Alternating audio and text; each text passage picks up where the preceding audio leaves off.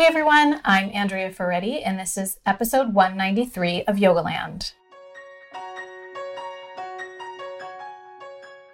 Hello.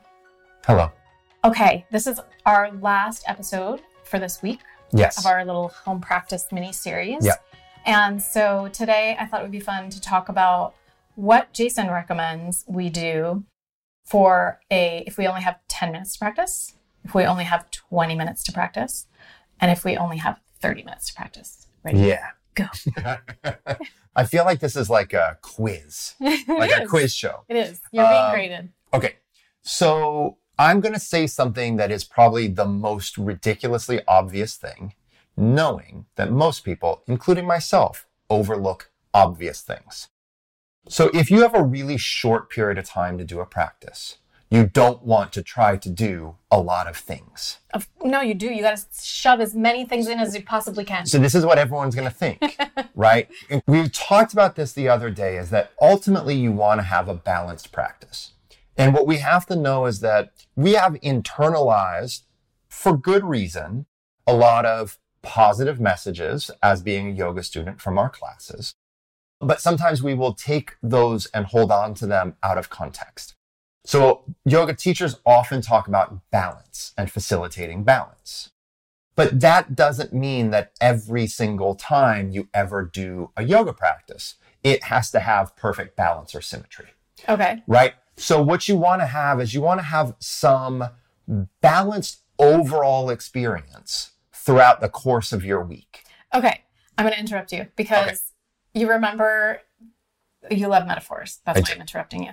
So here's the metaphor. When you first introduce solid foods to your baby, you kind of freak out because your baby loves eggs, but like won't eat a single vegetable. Or your baby loves toast, but won't eat a single protein, et cetera, et cetera. And your doctor says to you, don't worry about every single day getting your baby to eat from every food group. Try to look for over the course of a week that they've touched all the categories. Exactly. So this is a place that admittedly, as a yoga teacher and as a yoga practitioner, we can be a little overly neurotic, right? And we can start to think like, oh, well, if I only have 10 minutes, I have to do something for the shoulders and I have to do something for the spine and I have to do something for the hips and I have to do a strengthener. I have to do an opener. And there's nothing totally wrong with that. But a lot of times what'll happen in our daily life is we feel rushed. We're going from plate, maybe not so much while we're filming this, while we're in quarantine, right? But I think that so many people are so overloaded trying to do so many things that if you make your yoga practice that way, it's not going to actually feel like a yoga practice. True. So when you're working with a short increment of time, you probably will get much deeper. You'll get much more practice by doing fewer things for a longer period of time. This would be a huge example, right? No one's going to do down dog for 10 minutes. Like almost no one could possibly do down dog for 10 minutes. But if somehow you did one down dog for 10 minutes, that is going to have a bigger, more intense effect on your body and mind than doing one down dog, one shoulder opener, one hip opener, and so on, right? Yeah. So you just kind of have to let yourself say, look, if I'm going to practice for a short period of time, it's a snack. hmm And a snack doesn't have to be some like perfectly balanced thing. Make sense? Yep.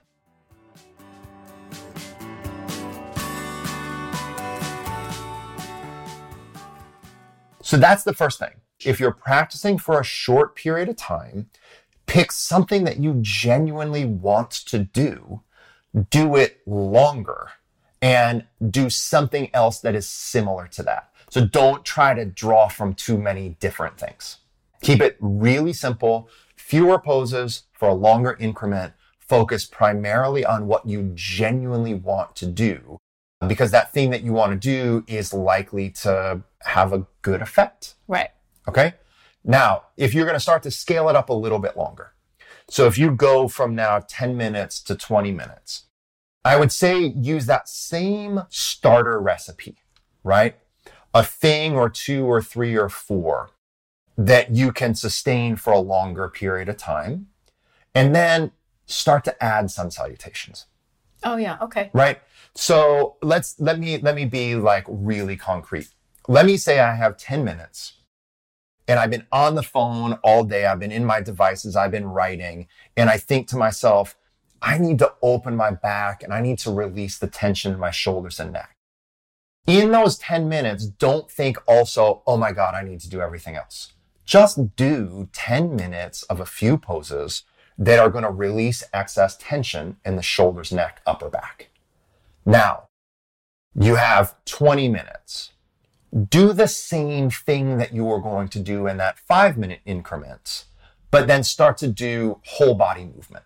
Would So- you do the whole body movement first, or do the targeted movement first? I think you can really do either. Uh-huh. We kind of have to think about more nuanced approaches to sequencing when we're in a public class or when we're scaling something out for a 60 minute thing or a 90 minute thing. But what I'm thinking of in the context that we're discussing is that people are using their yoga practice to immediately address a mental, physical, or emotional need. So you just start immediately with that need Okay. Yeah. And don't feel crazy like if I do an upper back opener, then am I going to create imbalance? No. Right. You're going to knock the rust off the part of the body that you need to knock the rust off. You're going to give yourself a little mental break because you're not going to be neurotic thinking, I have to do a little bit of everything. Mm-hmm. Okay. But then I would say if you then scale that up to a 10 minute thing, excuse me, an, right, an additional 10 minutes, then let's just make it simple. Let's say you start with the same thing. You start with that same 10 minute, this is what I need to Neck deal and shoulders. with We're now. gonna just say our examples: neck and shoulders. Neck and shoulders. Then expand it to whole body stuff.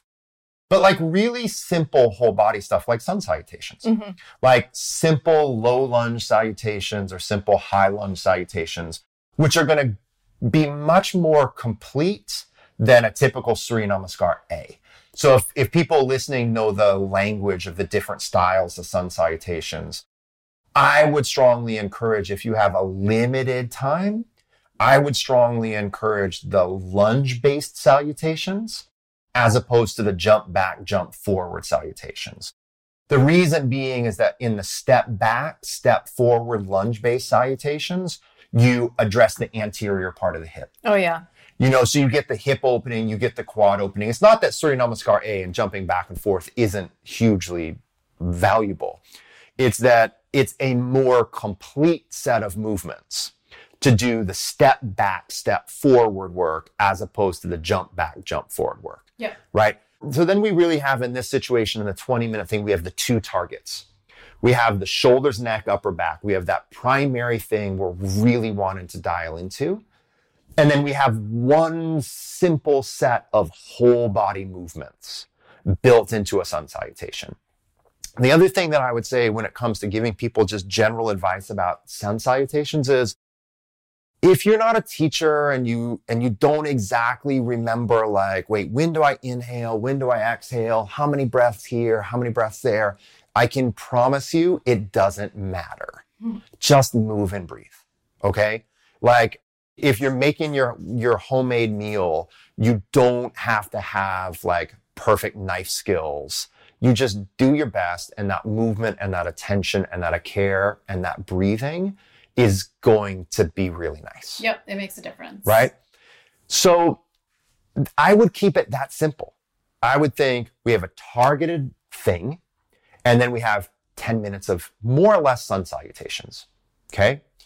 Now you can, of course, in that additional 10 minutes, so we're still talking about that 20 minute increment. You can, of course, end that with seated meditation. You could end that with legs up the wall. You could end that with shavasana. For me, in this phase of our lives where I'm really focused on movement and robustness, if I'm only practicing for 20 minutes, I'm probably going to move my body that entire time. So I'm not dissuading anyone from doing meditation or any of those kind of softer, quieter things if that is your impulse. Right. But right now, that's not as much my personal impulse, right? Yes. Now, let's say we were going to add 30 minutes.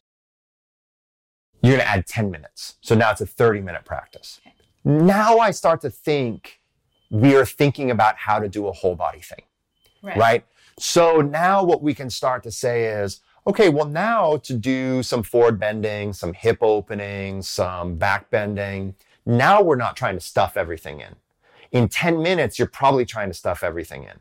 But 30 minutes, It's a really nice amount of time. it's a really nice amount of time. And I'll tell you, because the first thing that I taught for many years was 90 minutes, right? I only as a teacher thought in 90 minute increments I know, me Right? too. Right? And I used to think like, if I'm going to teach anything, it's got to be a 90 minute class. Like I got to have 78 minutes to prepare for that one pose, Yeah. right? So I'm not saying that everyone should like have shorter, quicker practices. That's not what I'm trying to feed into, but being practical and realistic. If you're doing a home practice that is a 30 minute increment that's kind of self led, self directed, you, you actually do have time to have your focal point, right? Shoulder, neck, upper back, your whole body movements, your sun salutation, your sun salutation kind of derivatives. But then you can also start to think to yourself, okay, let's pull in two hip openers, two twists, two back bends, and one simple restorative leg up the wall. So I was kind of talking about this the other day. At this point, we kind of have this basic composition model of beginning, middle, and end. The beginning would be the thing that you're focused on. The middle would be that whole body breath and movement, those flows, salutations. You might even sneak in some standing poses here and there. And then those final 10 minutes would really be what haven't I addressed today? Right? So if my focal point is shoulders, neck, upper back, and then my salutations, I did a little bit of everything. In those final 10 minutes, you might think to yourself, you know what? There's a couple things I haven't really done. I didn't do any twists earlier, so I'm going to do a couple of seated twists. Mhm. I didn't do an inversion and, you know, I really like headstand or shoulder stand, so I'm going to put that in. So that, that 10 minutes can almost be like the accessories or the garnishes or those side dishes. The other thing is, and the kind of final thing I'll say is like, if you have made it to minute 20, listen to what your body's telling you. You know what I mean? Like, if you want to keep moving, keep moving. If you think to yourself, man, I feel great. I want to try a couple of arm balances. Let's get upside down. Let's work some arm balances. Do it. If you want to lean in and kind of work into some back bends, do it.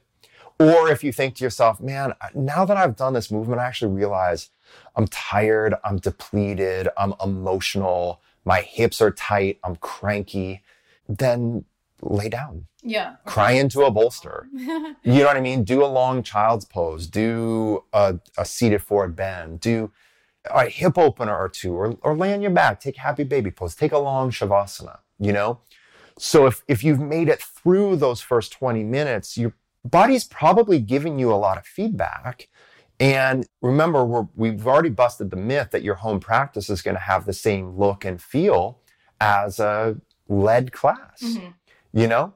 And so just let yourself respond to what's actually happening with your body in the present moment and Mhm. listen to it.